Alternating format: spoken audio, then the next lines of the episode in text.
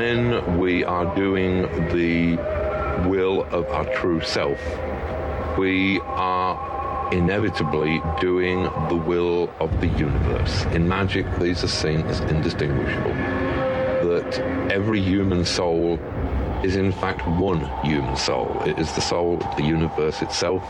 And as long as you are doing the will of the universe, then it is impossible to do anything wrong.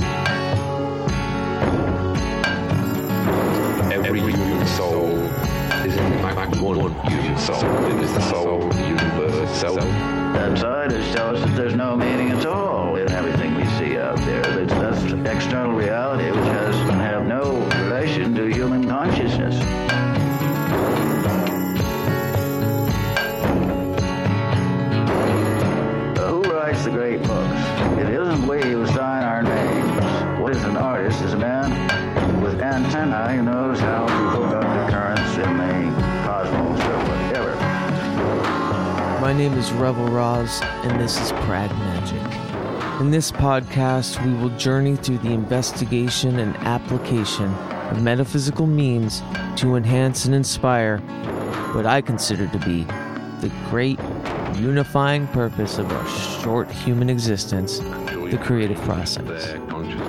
And it's my intention to learn and reveal exercises that X hex those inner oppressive thought patterns, as well as exorcising those lurking psychic vampires. So join me as I consort the unseen as means for getting the fuck out of creative stagnation.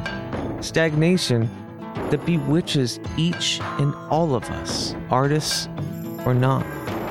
So slither hither, weirdos and witches, and cosmic snitches. Our guest today could be considered all three. He's a writer, a magician, a mason, and a tarot diviner, amongst many things. His name is Eric L. Arneson, and fans of occult podcasts everywhere will know him to be the main host of the My Alchemical Bromance podcast. My fellow ordained reverend of the Universal Life Church just so happens to be my neighbor here in the Narrows of the Southeast Industrial District of Portland. Well, our fates collided, and his wisdom is unshakable as it is sobering. He knows his shit, and boy, does he take me to task on a couple of things. I wouldn't have had it any other way. Uh, for those of you listening through podcast applications, uh, the following is edited down for time. Uh, but those of you who are listening through our Patreon at patreon.com slash we the hollowed, you're listening to the full unedited hour 35 plus conversation. Haunt on.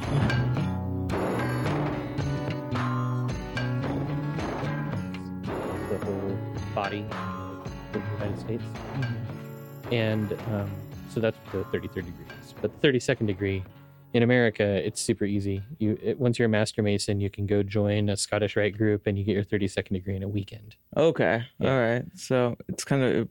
I, I ask because it's personal to me. My grandfather was a Mason. Yeah. Uh, I think my father was for a short time. He's kind of mum on it. Mm-hmm. Uh, but my grandfather uh, passed away before I could really crack The code. the code. Instead, he would just tell me that he'd have to kill me if he talked about it. um, which I wanted to bring up is I think I'm mired in a lot of the folklore, maybe of it. yeah. Uh, probably what the general populace uh, considers to be, you know, just a kind of clandestine, you know, secretive order or fraternity. hmm And, you know, growing up, you hear all these like rules and rituals that, There are lots of rules and rituals. but some, you know, that would be, uh, let's say, hard feats uh, Mm, for Well, I mean, okay, I'm gonna. There's a, there's a little bit of a bubble that should be popped about fraternal orders Good, in general, right? yeah. So, like, first of all, the term secret society Mm-hmm. um, today in the in in our culture, it has a much different meaning than it had even like 50 years ago, 60 Right. years ago. I'd probably say the JFK speech, probably. What Turn that one on the- Speech? We talked about like uh, that there are clandestine organizations. I think he referred to them as secret societies that we needed to hmm. battle as Americans. Or What? yeah, I'm never heard I'm butchering the uh, my s- summation of it, but yeah, I, I I think to me that seems to be the cornerstone of all conspiratorial thinking about fraternity Well, organizations like. I would say that it goes back a lot further. okay. Um, and uh, we have evidence now that before Freemasonry, so Freemasonry became public in 1717. Mm-hmm. And um, before that, we've got pretty good evidence that Freemasonry probably was, uh, in a way, a secret society, probably serving more than one purpose. One purpose was probably political, in that it was used as a support network for um, uh, Jacobites or like uh, people who were supporting the the the sort of like Catholic or the the crown Mhm. during the English Civil War. Um, because after the king lost, well, the king he like super lost, you know. Right. Yeah. Um, but uh, but his supporters, a lot of them ran away to France, and uh, they probably used Freemasonry as, or at least Freemasonry was around. Uh, it, they probably didn't need it as a secret meeting thing since France kind of supported them, but that's probably part of it. Mm-hmm. And then another thing that happened is that Freemasonry was used as a kind of religious freedom secret society during that time in, in England and in the British Isles when you could get like executed for not being the right religion. Right, but this is a like like what the country was founded on. People here, you know, oh, it's freedom of religion, but it was Mhm. a lot of people uh, escaping that to go full throttle, more orthodox Um, in a lot of ways and well, different religions. So it's I mean because I want we'll get to it later. okay, yeah. I mean, it's it's hard to like. It's like freedom of religion. Like even the meaning of that has changed a lot. Right, And back yeah, then, yeah. it was like freedom of religion meant that you could be Puritan or Right. Quaker or Catholic or Anglican or Mhm. whatever, um, or even Jewish. You know, I mean, like the the idea was that you could just be a part of the church that you wanted to be a part of, and not one that was sanctioned by the state. Because every every country, every sure. you know principality or whatever had its own religion um, and you could get and you'd get punished like sometimes super severely sometimes losing your life sometimes exiled you know for being part of the wrong religion. And freemasonry gave people an opportunity to sort of meet in secret with people regardless of which one of these religions they were in and discuss things philosophically or theologically or whatever Okay. and have like an actual meeting place where they weren't being persecuted. Um, but in the 18th century, uh, freedom of religion, or at least freedom to be whatever type of Christian you wanted to be, Right. was something that became more uh, pronounced and you know legal in England. I don't have exact dates on when that happened, Right, but yeah. that's one of the reasons that Freemasonry was prob- probably one of the inspirations for Freemasonry to become public at that time. And is it a it's mainly a baseline Christianity? Well, it started out- even. Uh, well, calling things Gnostic is really tricky, because, Right, You know, we yeah. didn't really have. I idea- meant like you know just a more of a you know the proto Christianity because it seems like it gets Mm, I would say so. It came out of um, building guilds, like actual stonemason guilds or Freemason guilds Right. that were operative, that actually like built churches and castles and that sort of stuff. And if you look into like the history of those, they have like this really rich tapestry of like legendary histories and um, passion plays and all that sort of stuff. Like in the in the Middle Ages, you know, before the Renaissance, um, and before before Protestantism started to sort of like stomp out like the cult of idols and the cult of like imagination and stuff. Um, all of these different trades guilds would be responsible for putting on like different passion plays and different you know theatrical arrangements. So the theater stuff is is old and it goes way back and it's sort of embedded in kind of like the uh, the the sort of trade guild culture in Europe. But somehow in England and Scotland in the late 1500s and 1600s, it transformed from this from from that into what Freemasonry is. Okay. Um, but the secret society thing, like even as early as the 1700s, you had uh, uh, like the Catholic Church claiming that Freemasonry was evil because it promoted freedom of religion and democracy, Right. and uh, and you know did things like denied the divine right of kings and all that kind of stuff. Um, so the secret society thing actually probably goes way back, and I would say starts with the Catholic Church. Okay. So, you know, a lot of uh, modern day conspiracy theorists do some really weird things like conflating Freemasonry and the Jesuits and that sort of Right. stuff. Right. Right. Whereas traditionally, they would be enemies. And in fact, to this day, uh, the Catholic Church doesn't really have a very fond view of Freemasonry and doesn't really, and usually is, is sort of like saying, like, you know, our members can't be Masons. So Mhm. there are no Jesuit Freemasons. Okay. Yeah, I mean that makes perfect sense considering that the Jesuits are like the Gestapo of the Catholic Church. Yeah.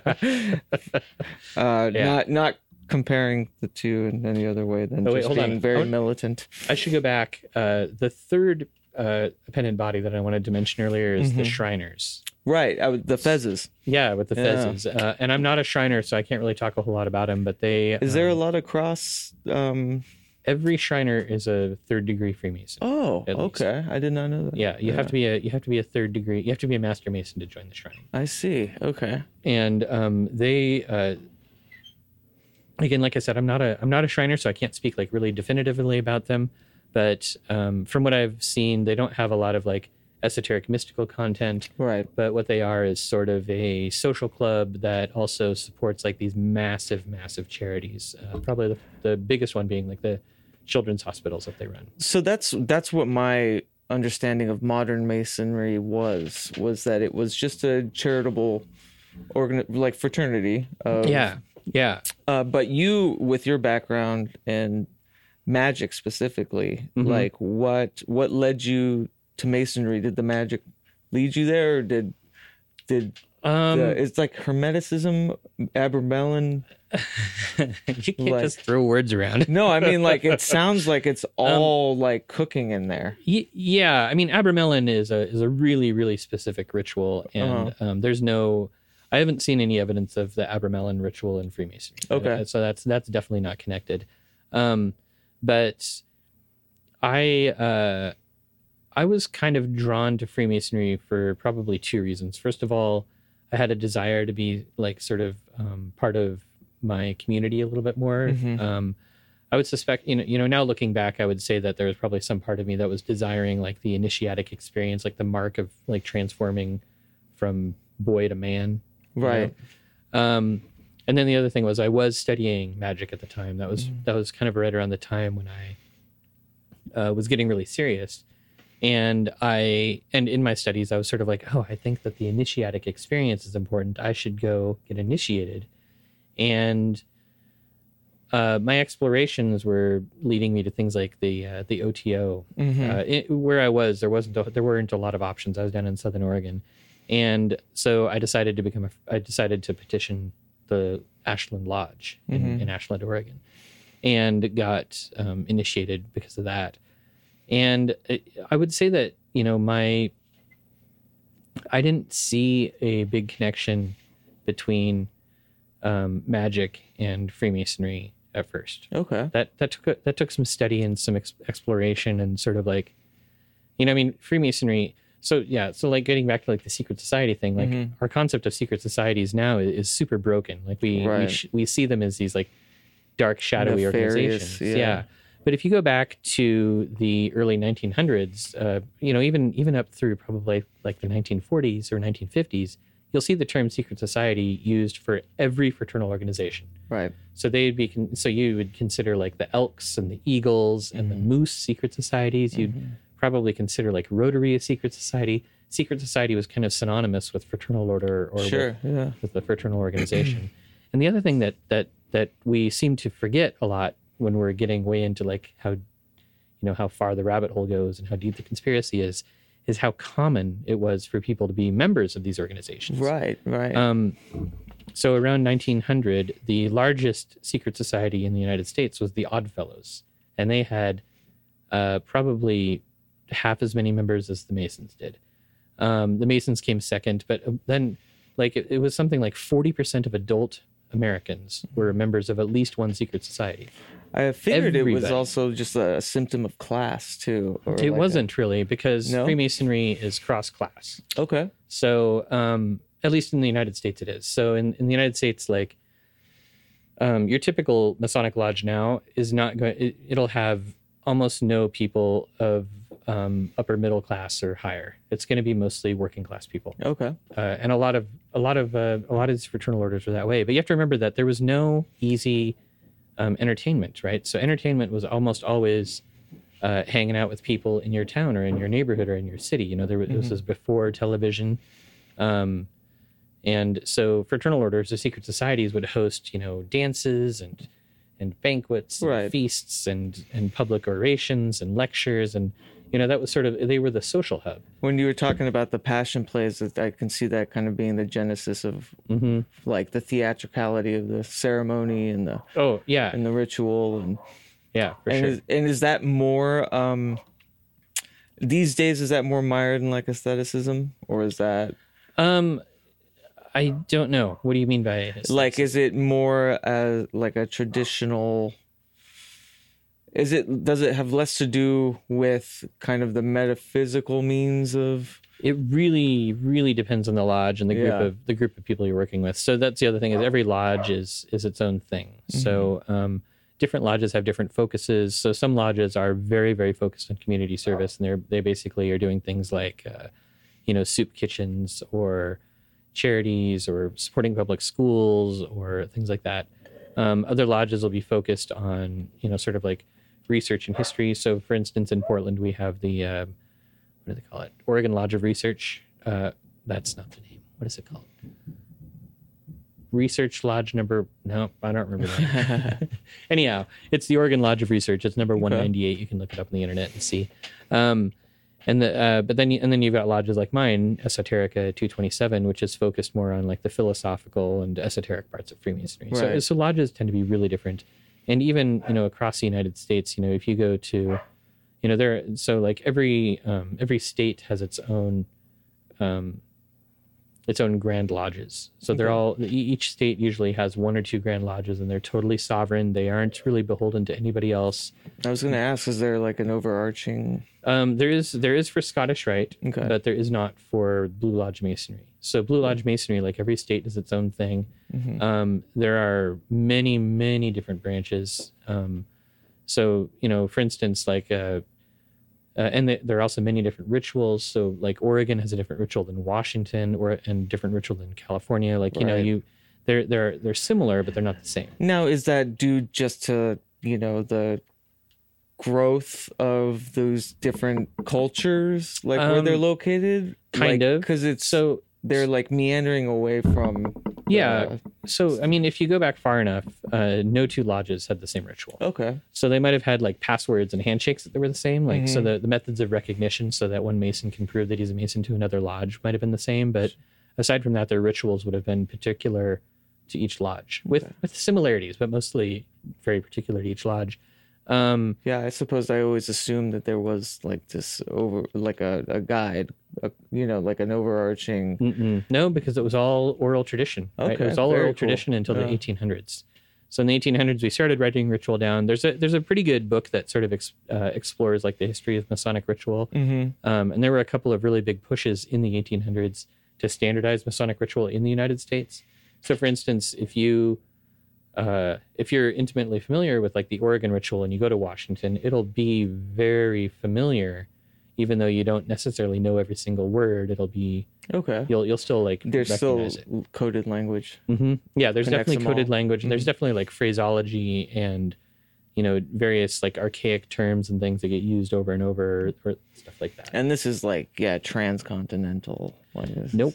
No. No, no, it, it totally it's different in I every mean, country. I mean the coded language. Like they're- um, no, even that. Like Okay. there might be some phrases or names or Cool. words or things like that that are the same, but um, but no, it it varies a lot. Like you know you Yeah. you know the uh, in in American Freemasonry in the United States, in the United States, uh, the the Blue Lodge degrees all center on what we call the Hiramic legend, which is the legend of the building of King Solomon's temple Mm-hmm. and the architect that built it and all that kind of stuff. Um, and in other countries, you might not have that at all.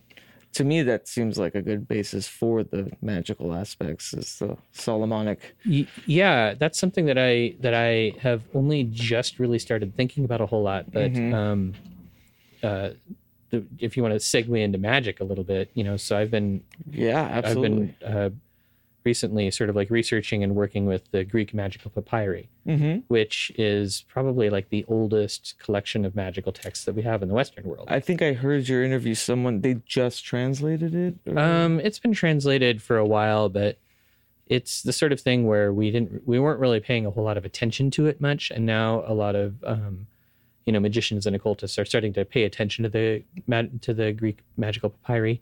But you know, I mean, like the the Bornless Rite, which is one of which is a uh, Liber Samech, one of uh, Aleister Crowley's famous works, is based on um, a translation of the Greek magical papyri or a fragment of it from like the 1850s.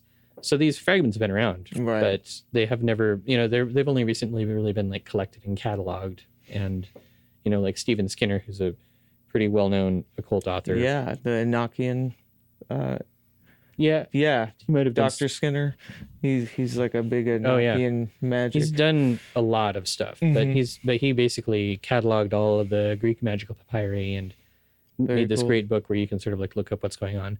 Um, but one of the things that he points out is it's really interesting in the Greek magical papyri. A lot of times the practi- the practitioner, when he's doing a work, will be like, you know, I am Apollonius of Tyana, listen to me, or I am Moses and I did this and this and this, listen to me, where he like fakes, you know, the practitioner lies about who he is, or is like taking on the the role or the guise of some historically important figure. Okay. Um, and the thing, so one of the reasons that's really interesting to me in terms of masonry is in, in Freemasonry, as you progress through the chairs, when you become the master of a Masonic lodge, you're basically taking the role of King Solomon. Mm-hmm. And, and, oops, I just kicked the microphone. That's all good. Um, but to me, that was that was inter- that that's really interesting because of the role of King Solomon in Solomonic magic. mm-hmm. Um, and I, I personally don't do a whole lot of Solomonic magic, but I've encouraged other Masons that I know who are doing Solomonic magic to explore that. I haven't heard back from any of them. yeah. They've all mysteriously vanished. Right. Yeah. The uh these demons learn their names.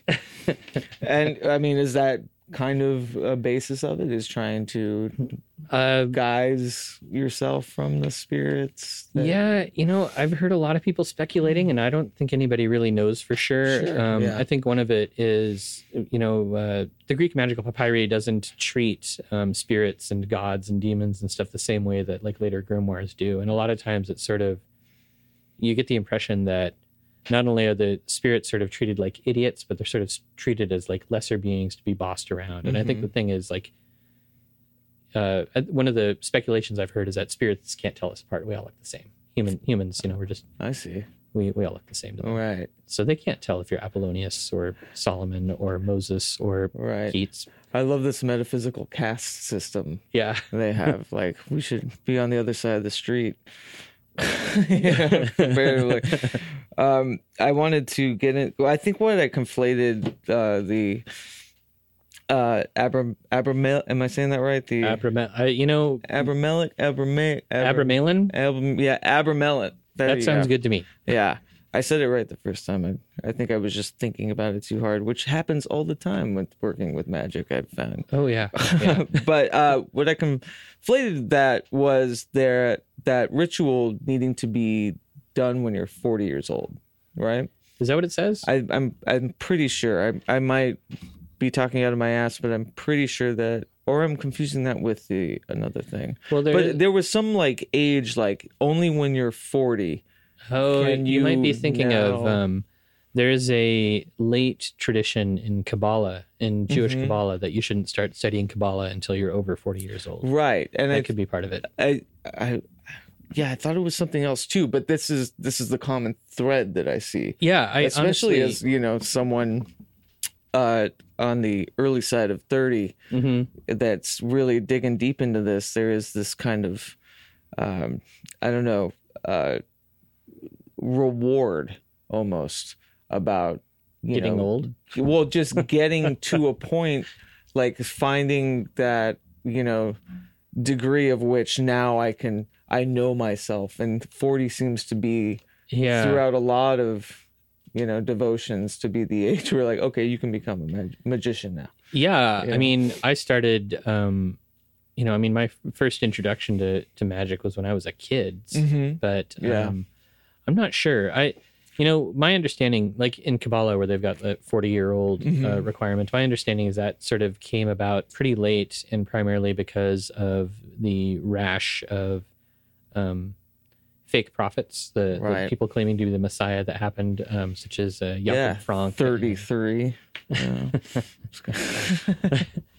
and uh, in prim- uh, primarily uh, S- Sabbatai Zevi, who um, who was a total freak show. Uh, go on my apologies if there are any Sabbateans out in the audience. I, I don't mean to insult your religion. oh but i don't think there's anybody in the audience yet podcasts last Yeah. forever, you know. i know right? Um, but uh, Sabbatai Zevi, I, I'm not gonna be able to remember his whole story really accurately, but he um, he rose to prominence. I think when he was in his 20s or maybe 30s, he claimed to be the Messiah. He got this huge following.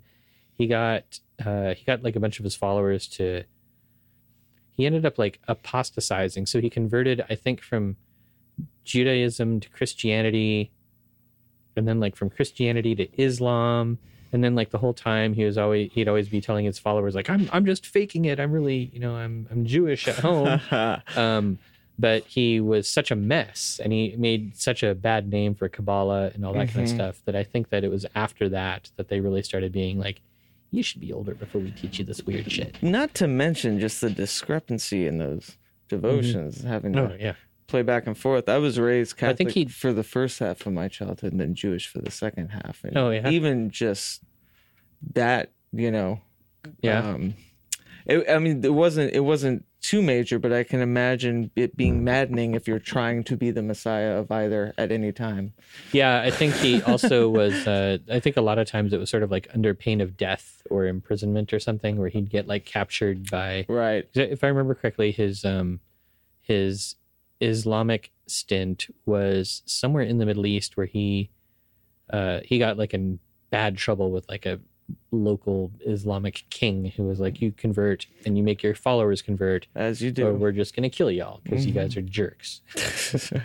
Because homie don't got time for that. Yeah.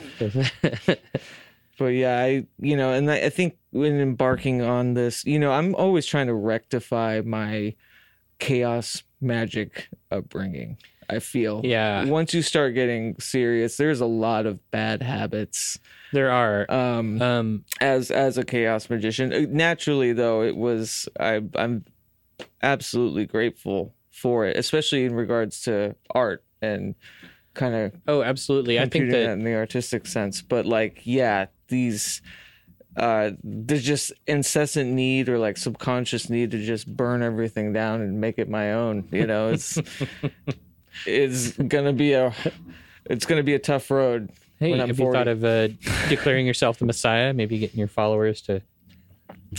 so you don't listen to the podcast I listen to an episode. I'm just kidding. start off every episode this is a messiah no, it's gotta be a cooler slogan than this is the messiah uh you i think it was you that told me once uh when we first met Uh huh. uh by the way uh fancy that we both ended up living in the same neighborhood um i think you how did we we got together you I found had you on montana jordan on your podcast No, it was before that. I found you on the internet somehow. Right. I think it's because you were ha- gonna have Montana Jordan on. So you- Yeah, and I was looking up Montana Jordan Yeah, yeah. appearances to to see. yeah, and uh, but uh, when we first met, we met at our our local local Watering uh, hole. watering hole. Yeah, that's a nice nice way to say it. But uh, we you told me once because I I've been struggling a lot too. I mean, just as an artist, and um, you know, let alone uh, someone with any kind of uh, metaphysical, you know, curiosity Mhm. on how to apply certain things to kind of sustain uh, financially or otherwise, you know? Oh yeah. And uh, a lot of it comes from just my just sheer disinterest in self promotion or marketing. Oof to- And uh, I mean, I- no, that I I, totally- had. And then we were talking, and you brought up a good point, and this was completely um, solidified by my other good friend Jimbo Kennedy, who had been on the podcast too, who's also kind of in the same game that Mhm. modern magicians are marketers, or like yeah, are- yeah. or Um, some form of you know kind of because we create images, we Right. manipulate using images. Like it's it's that the same. flipped me on my head. Then Yeah. it became a game to me again, It- or not a game, but it, it became a serious, uh, you know, avenue. Yeah, so it's sort of like you know, I mean, you were talking about using chaos magic for art. Mm-hmm. Um, and if you're using chaos magic for art and creating, uh, you know, like a, a sigil in a painting or a sigil Mhm. in a work, uh, just to affect you, that's one thing. But if you're using it to affect the audience or whoever's viewing it, that's something else. I mean, yeah, And that's Marketing that's- is basically chaos magic on an audience. It's creating sigils and symbols you are guiding others' will. you are you are manipulating the Yeah. wills and minds of other people Mhm. um and this is something that yeah i mean this is an idea that I, i'm not going to claim this for my own this is No, an idea no, i no, totally got absolutely. Because uh, I mean, when once you get down to the nitty gritty, it's like, oh, these motherfuckers have known this forever. oh yeah it's and it, and it, you can look and it's it's fairly obvious yeah um uh i got it from uh, juan Culianu who's Mm-hmm. a, a romanian historian I, I didn't get it from him personally i got it from one of his books Mm-hmm. but um, he's basically, you know, he, he his whole thesis in this book was about sort of the death of the imagination in, in European culture and how um, we've sort of taken the ability to imagine or the ability to use our our inner vision to like create and and manipulate and affect our environment. And we have pushed it off into sort of the the nether realms of our psyche Mm-hmm. so we we sort of like diminutize and infantilize infantize one of those is probably a word infantilize. yeah but whatever we do we we take the imagination and we turn it into a child's toy so we're like oh yeah that's just happening in their imagination or, Right. or that's just pretend um and then we turn around and use that same power that same imaginal power to do things like propaganda and Oh yeah. You know n- national symbolism and patriotism. The Kardashians. uh, the Kardashians. yeah. No, I mean, yeah, like how did the Kardashians end up being I don't not only like to me that's weird, black famous- magic. You know. yeah, It's they're like- they're weird famous plastic people, but they're also bad guys in Deep Space Nine. I mean, they're they're, they're I, I, it's just incredible to me. These, I mean, we were talking about YouTube earlier, and it's like, Mhm.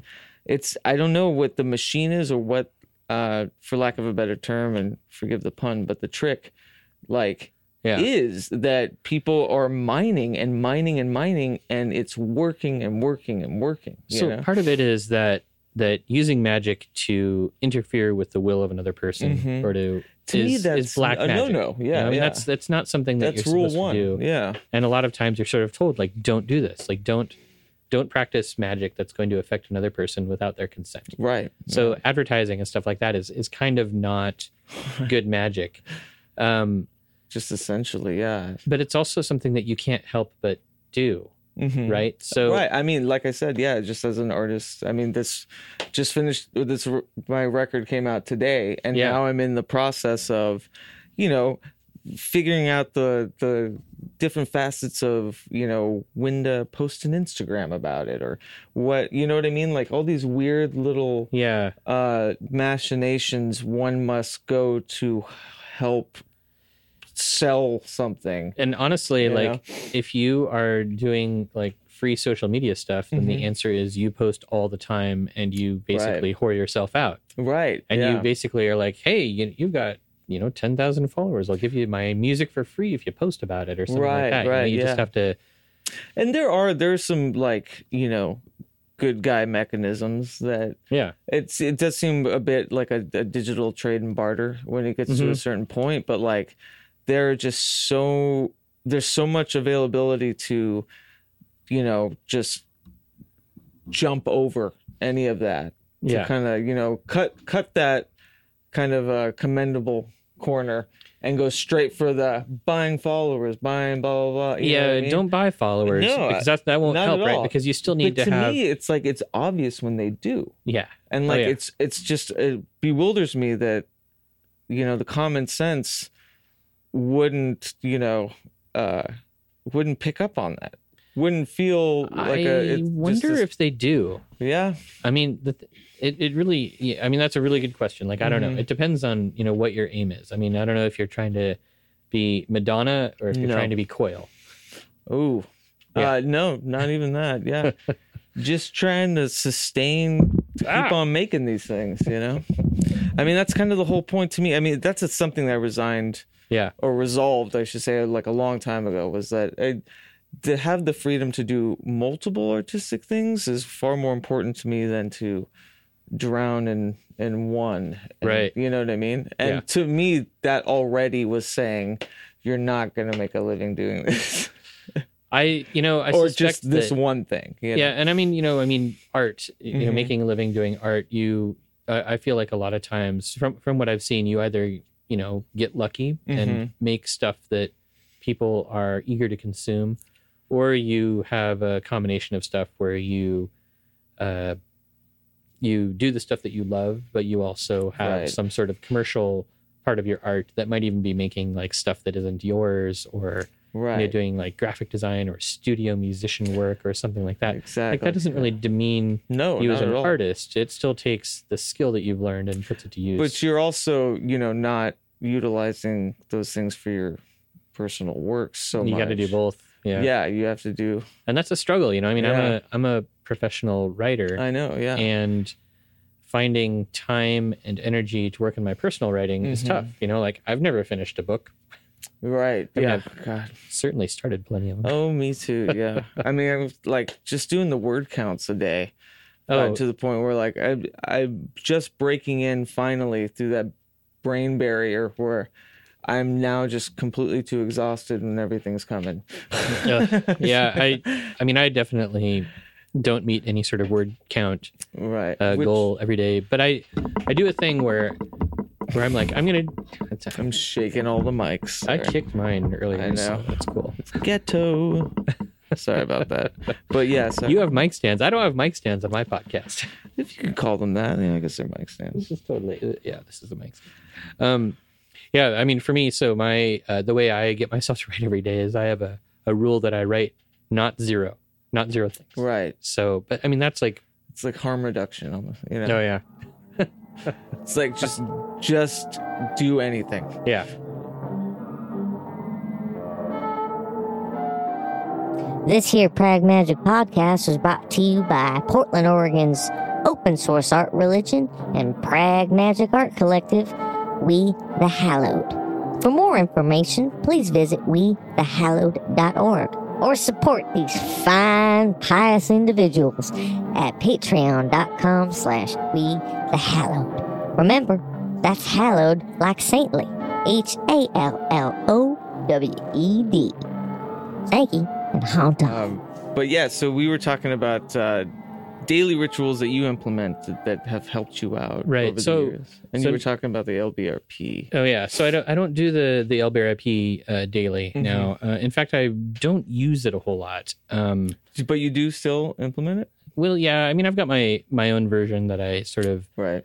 uh, crafted over the years. It's based on it um, Mhm. that I do use uh, with ritual, but for daily stuff, mostly meditation. I found meditation is probably the the most useful.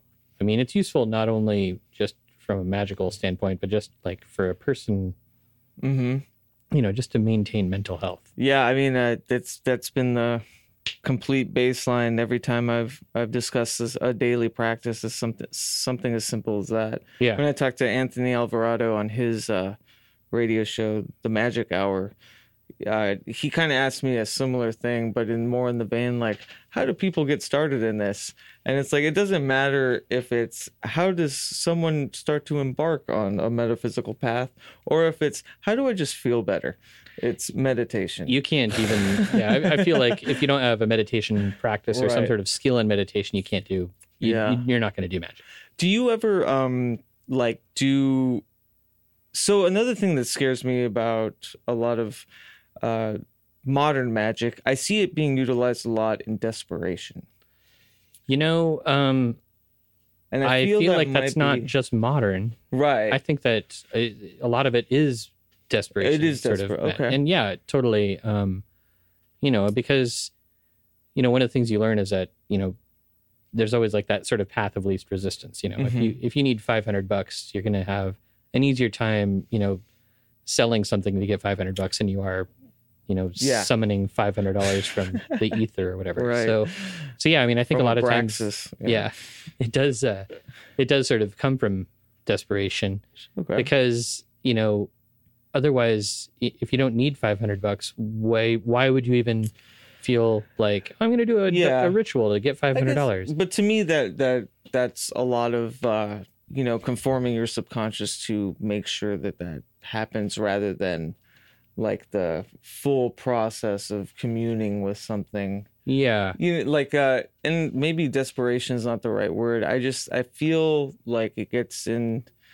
I just I notice a lot instead of like preemptively or like um, how do I put it like uh, like disciplining hmm um, yourself where if you were you know practicing these things daily that that would more than help you know instead of you know when when it hits when shit hits the fan and then you go Mhm. you know consult the lesser key of solomon and um i You know? suspect i would say that probably both are important you know? Now do you find that there's like a that would be a, a, a there would be a negative connotation to that?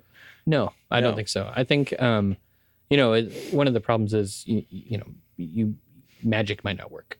Right. So right that's the thing and uh you know you, the, the the thing is like you can't just sort of like if you want you know, if we you know, we're going to go back to the $500 example like Mm-hmm. if you want $500 you don't just like make some ritual to get $500 and then just sit back and wait Right, and then You get still bummed when gotta- it doesn't happen. yeah, you still got to work you know there's Mm-hmm. the the it's it's not like you know magic helps those who help themselves I Right. suppose is probably a better way to put it and I guess in a way, and I've heard this a lot too from friends, uh, in in you know these, uh, in the in the practice and doing the great work, I'll say Mhm. that uh, kind of think that that helps weed out the uh, the the lesser yeah uh, interested parties. It's almost like, oh yeah, no, let them Mhm.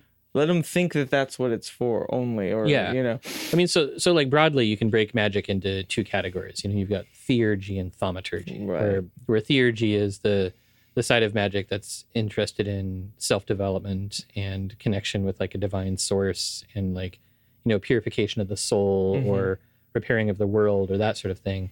And thaumaturgy is more you know doing um, like practical magic or talismans or things that that are meant to you know directly help you in the physical world mm-hmm. so so a magician usually or a magician probably should be somewhat practiced in both of those Mhm. but um it, you know it, it depends on the practitioner you know some Right. practic- practitioners are going to be more focused on one than the other uh, i personally am more on the theurgic side of things so i don't do a lot of like the practical sort of stuff but i do from time to time. Um, and sometimes it's you know out of desperation. Sometimes it's more out of just needing to keep in practice. Covering Some- your bases. yeah and sometimes it'll be you know based on whatever system i'm working on. Um, like currently i'm doing a lot of uh, uh, what they call probably like astrological magic or image and image magic that's based on um, uh, like the Picatrix and Mhm. and stuff like that. And with that sort of system, a lot of ritual has to be appropriately timed. And right. It's and- very calculated. yeah, and so Yeah. sometimes I will notice a particular good time for something coming up, and I'll be like, "Oh, I should craft a ritual based on that." hmm So that's definitely You're- something that I've done. Finding a uh, an equation. Yeah, yeah, Yeah. absolutely. And even then, sometimes you can do it for thaumaturgical reasons. So, for instance, um, during the so Venus was exalted earlier this year, Um, We just saw her too, right? She oh yeah, uh, she she's she's, up still there. she's up right now. Mm-hmm. Um, but uh, but every planet has a particular spot in the sky where it's considered exalted, which is probably like its second most powerful position in the sky. And so when I noticed that was coming up, I was like, oh, I should make, you know. And so I, I checked the charts and all that kind of stuff. And I, so I crafted a ritual around Venus, Mm-hmm. um, not because not out of any sort of desperation, but just sort of like a Offering or yeah, kind of an offering. Um, I'm on your side. Don't hurt me. yeah, that sort of thing. Totally. um so so yeah i mean like it, it really Yeah. depends like sometimes you do it out of desperation and sometimes you don't you know i've done Right. i've done you know i've done chaos magic stuff that has just been intended to be like you know to to help things along. And i've done you know rituals that have been to create talismans that all they do is get me closer in touch with certain influences or or Mhm. elements in the universe or whatever. And it it really it really just kind of depends. I i don't think that desperation necessarily negates it but i think a lot of times you still you know i mean it, it's good to be ready. Right. it's it's like anything you you don't just pick up a guitar and play it Right. you gotta you gotta do your chords yeah. your scales Well, chaos magic, punk rock. Um, yeah But- or maybe you're just maybe you're just a garage rock yeah. uh, guitar I, um, enthusiast Well, I mean, I you're playing somewhat of a devil's advocate. I, I was just telling you outside about my eclipse ritual, which Mhm. was in desperation. It was probably the biggest thing I've ever done. hmm Uh, man, did it work! Um, yeah Uh, but that I always kind of felt a gnawing of a little bit of guilt, like maybe I'm taking advantage of of the systems uh, because of the intent, or I'm obviously overthinking it all the time. um, Um, because the it, the intentions were good. It Yeah. was, you know, there is this like um, this weird appeasement I have to feel for you know the unknown forces, and it's it's uh, it's not a scare or a paranoia. It's more of like I just want to make sure I'm being respectful because you never know what you know.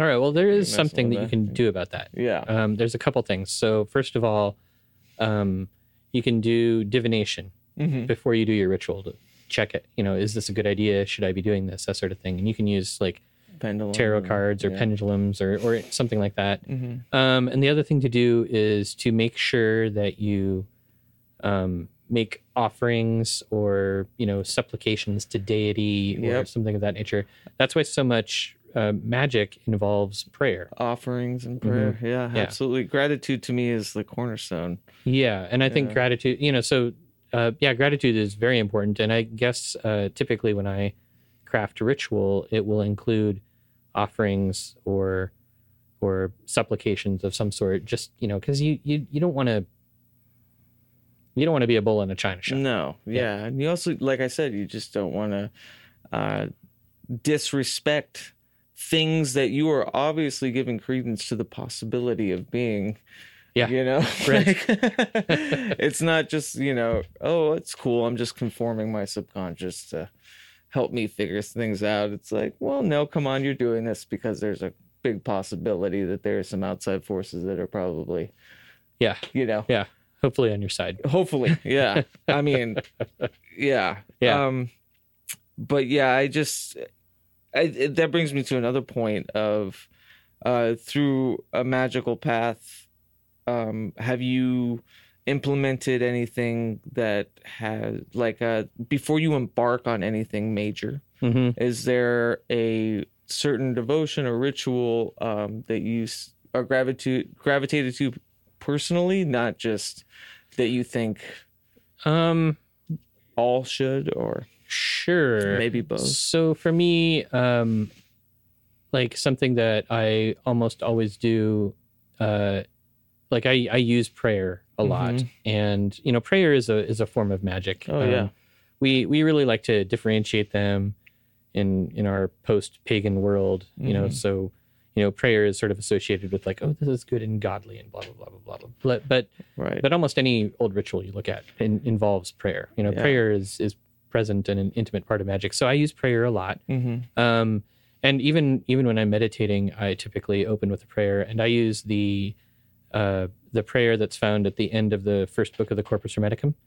Um, I've got a link on my blog we can put Mhm. in the show notes if you want Okay, to. but- awesome. yeah, please. but uh, but I use that. Um, a lot of times I'll even use that prayer as sort of uh, I don't know exactly what this practice is called. I heard once that it was called it was similar to the centering prayer that's uh, popular in certain uh, forms of Christianity, but it's basically just a receptive way of like sitting, reciting the prayer, and kind of relaxing into it. You know Mhm. that that tends to be helpful.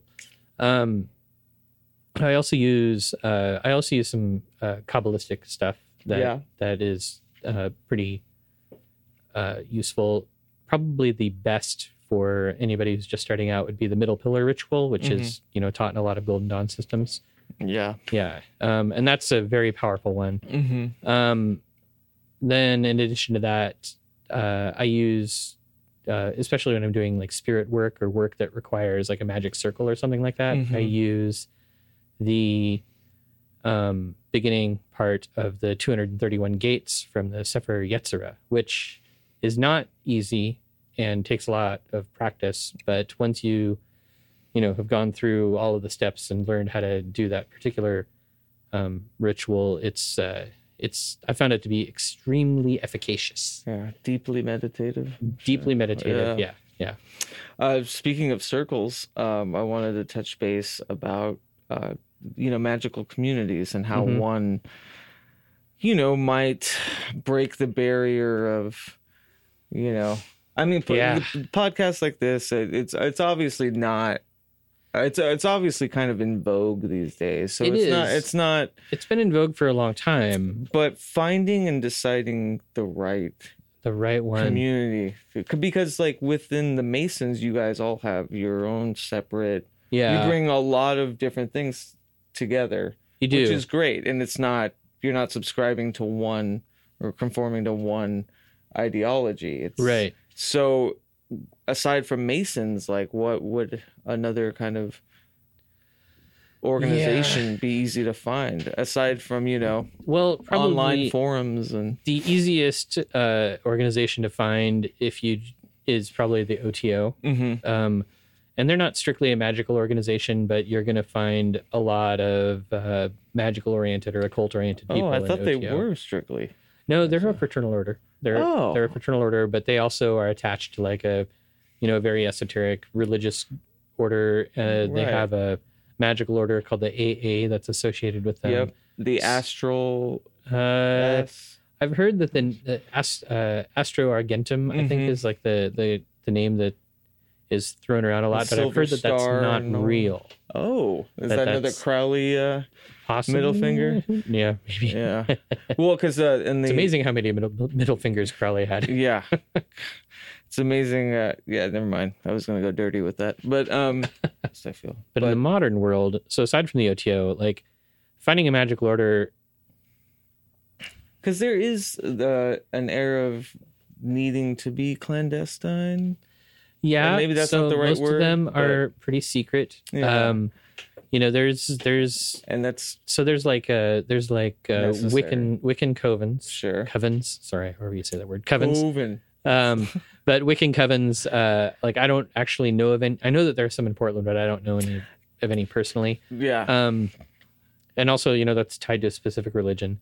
Um, the OTO is also tied to a specific religion. Um, you know, you can find like Golden Dawn groups if you want, right. but even then, you're going through. You know, it's sort of like a a pretty regimented teaching Right. system and a very specific system, and it works really well for a lot of people. Like a lot of people do that and are very satisfied. Uh, personally, I I kind of feel like a lot of magic stuff is meant to be solitary. yeah. Yeah. Absolutely.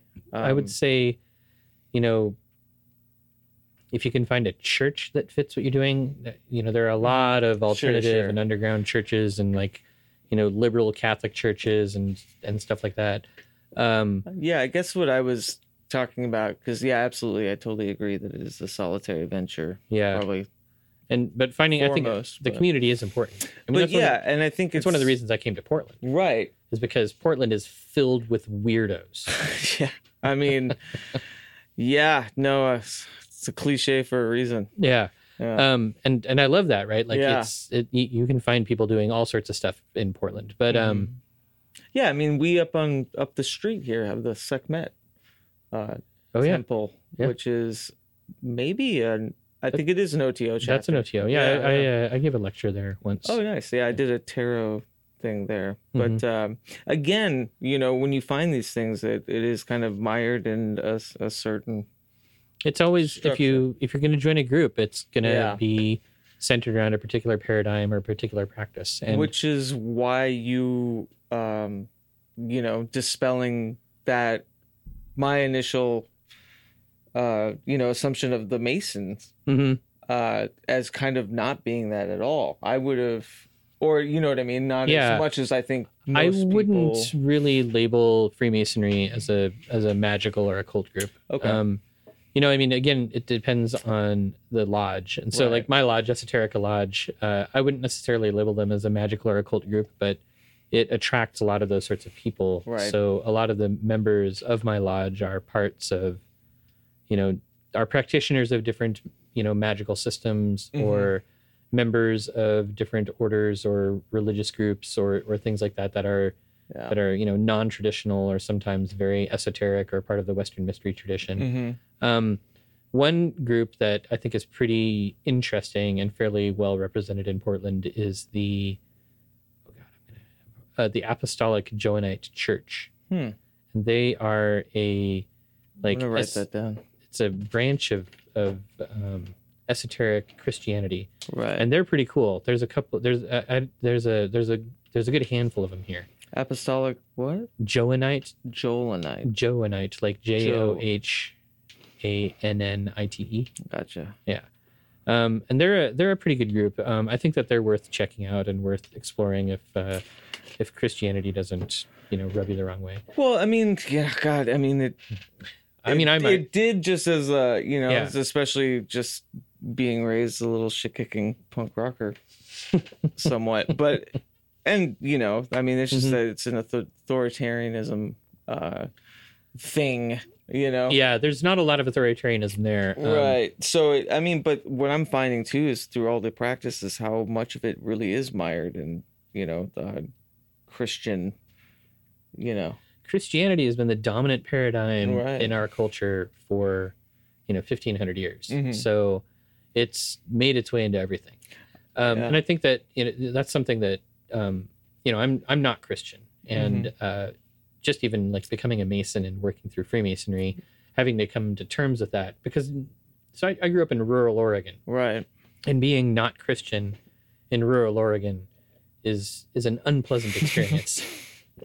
I know. So- how you feel, yeah. so having to like having to overcome like this the the amount of hostility and um and crap that was thrown my way by so-called Christians while I was growing up was was a was a hurdle. You know, I mean that's oh, something absolutely. you, you have yeah. to Why sort of- would you ever yeah consider being a part of that? Yeah. yeah. So you have to kind of like understand the difference between the, Individuals, the and- people yeah. and the the system itself. So yeah, I don't know. You know, so it really came me gave me a run around because it's the same where I grew up in the, you know, the barrios of the Southwest with Catholicism. mhm. Um, and recently, I'm about to out myself here, but uh, been working with Santa Muerte, oh nice. and uh, well, not not so much recently. I guess it's been almost a year now. Mhm. Um, fantastic partner. Uh, very very excited about her. But she opened me up into this different facet of the kind of neglected or unrecognized, Mhm. you know, Catholics because she's not a uh, recognized saint Yeah. Yeah. but you know she is for all intents and purposes a part of that whole Mhm. you know universe and they, it just kind of opened up my eyes that it's not so dogmatic uh, when you get down to the nitty gritty it really is just kind of church or Yeah. you know not secular is not the right word but like sometimes it's community oriented Yeah. sometimes it's it's more open to like personal interpretation yeah for Mhm. sure i i know some other uh, Santa Muerte prac- uh, Mhm. practitioners or devotees or whatever and um and i've seen that before Mhm. and uh and even then you know so that that's another that reminds me of like other options you know there's always um uh like initiatic style of religion such as voodoo or santeria right. And I, uh, and then you know i mean but for me you know i really don't like anybody telling me what Word. to believe or do or i i rebel against dogma pretty strongly and right. um so for me i guess uh i just enjoy collecting interesting friends and spending Yeah. time around them and sometimes you know collaborating on ritual work or collaborating on stuff but uh you know and i've i've been a part of of groups that have um formed kind of like you know ad hoc magical lodges or mm-hmm. or have you know adapted ritual to to sort of like lodge style magical workings or things like that but mostly i just go solitary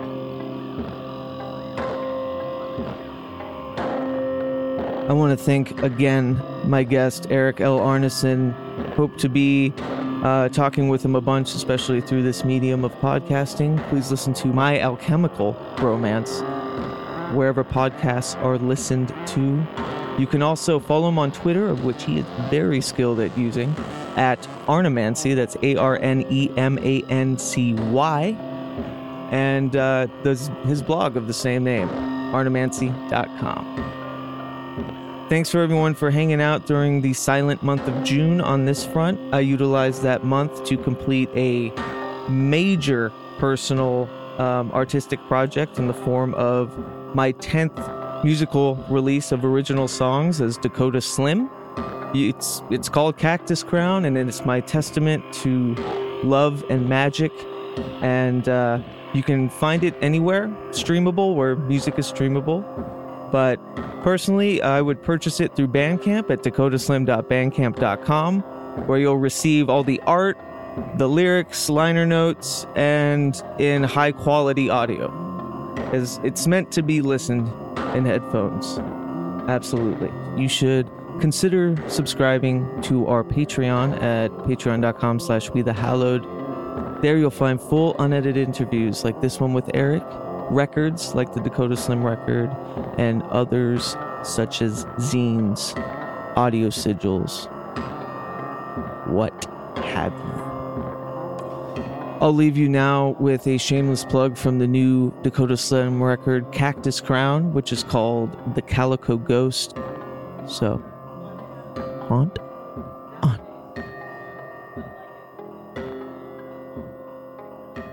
I